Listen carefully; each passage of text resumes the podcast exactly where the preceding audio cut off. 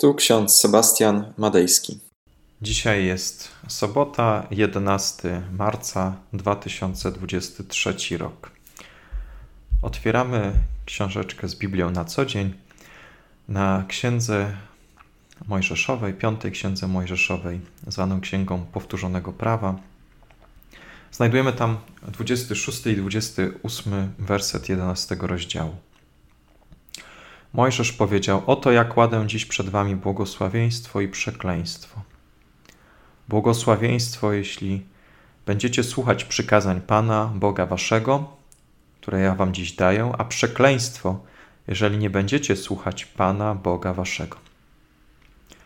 Ewangelia Mateusz, Ewangelia Jana, piętnasty rozdział, dziesiąty werset. Jezus powiedział: jeśli przykazań moich przestrzegać będziecie, trwać będziecie w miłości mojej. Drodzy, podczas tego czasu pasyjnego jakoś tak się złożyło, że za każdym razem, gdy mam komentować teksty, są to fragmenty mówiące o Słowie Bożym. Słowo Boże w rozumieniu ewangelickim składa się z dwóch najważniejszych elementów: z zakonu i z Ewangelii. Według artykułów szmalkalskich w zakonie objawia się gniew Boży, podczas gdy Ewangelia przyznaje odpuszczenie grzechów. W zakonie Bóg przeznacza człowieka na stracenie, natomiast w Ewangelii podnosi nas z upadku. Jaki jest sens tej sprzeczności samej w sobie w Bożym objawieniu? Tylko ten, że zakon został nam dany jako skarcenie nas. Natomiast Ewangelia może nas podnieść z tego upadku i tylko ten, kto złamał swoje sumienie pod wymogami zakonu, może zostać zbawiony przez Ewangelię. To znaczy musimy najpierw przyznać, że jesteśmy grzesznikami, aby dotarła do nas Ewangelia o Jezusie Chrystusie. Współcześni ludzie często mają z tym problem i nie są w stanie przyznać, że jesteśmy grzesznikami, że jesteśmy sprawcami zła, jakie się dzieje na tym świecie. Najczęściej wskazujemy palcami na innych, o sobie często zapominając.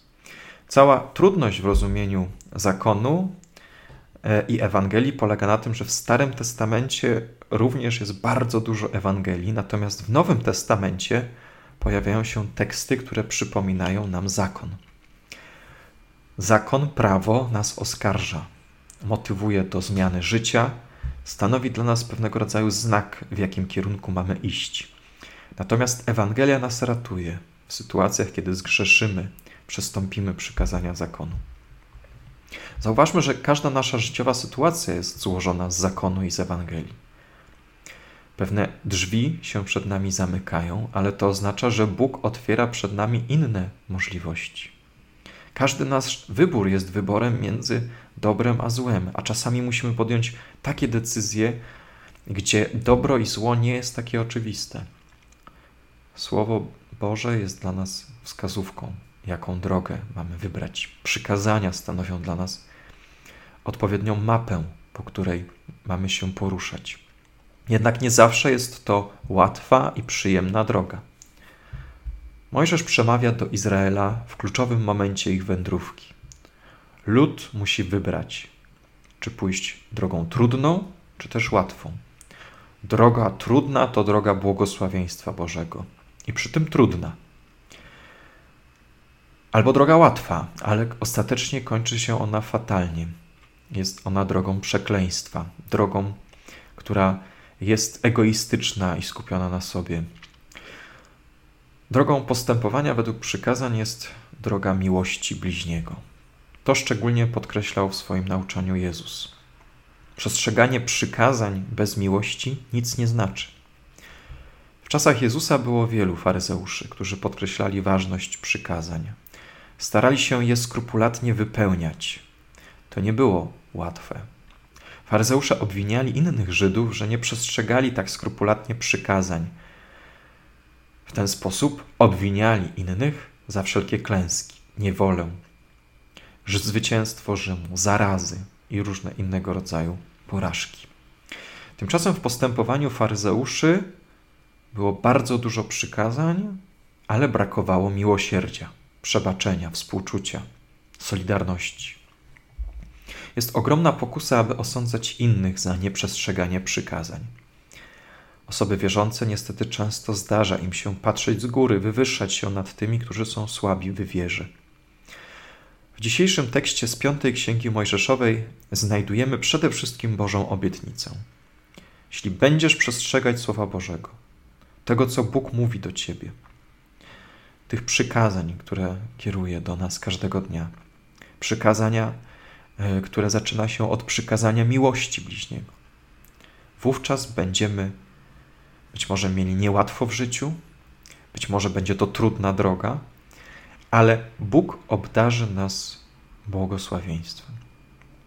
Tego się powinniśmy trzymać i w tym trwać, aby wsłuchiwać się w Boże Słowo, aby przestrzegać przykazania miłości, aby starać się naszym życiem świadczyć o Bożej dobroci, sprawiedliwości, miłosierdziu.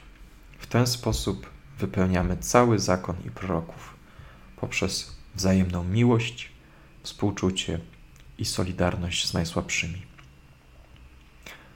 I takie słowa księdza Jana Motyki, które stanowią hasło dzisiejszego dnia przed obliczem Boga, który jest uosobieniem najwyższego dobra i miłości. Toczą się całe dzieje ludzkości i każdego z nas. Dzieje pełne nienawiści, okrucieństwa i wszelkiego zła.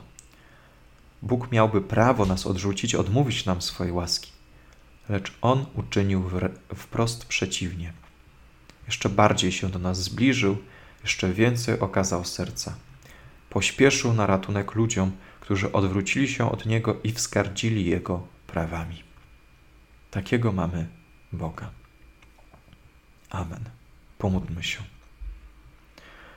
Wszechmogący Panie, poprzez historię ludzkości Ty dajesz nam przykazania, wskazówki, jak mamy postępować w naszym życiu.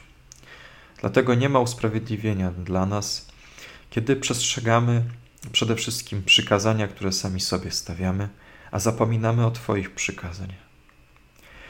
Spraw, Panie, abyśmy przede wszystkim miłością bliźniego oddawali Tobie cześć, abyśmy przestrzegali przykazań, jakie nam dajesz, kierując się miłosierdziem, współczuciem, sprawiedliwością. Nie zapominając przy tym, że jest to droga trudna, niełatwa. Jednak Ty obdarzasz nas błogosławieństwem. Spraw, Panie, abyśmy w dzisiejszym dniu świadczyli życiem naszym o Twojej dobroci i miłości. Amen. A pokój Boży, który przewyższa wszelki rozum, tak niechaj strzeże serc naszych i myśli naszych w Panu naszym Jezusie Chrystusie, ku żywotowi wiecznemu. Amen.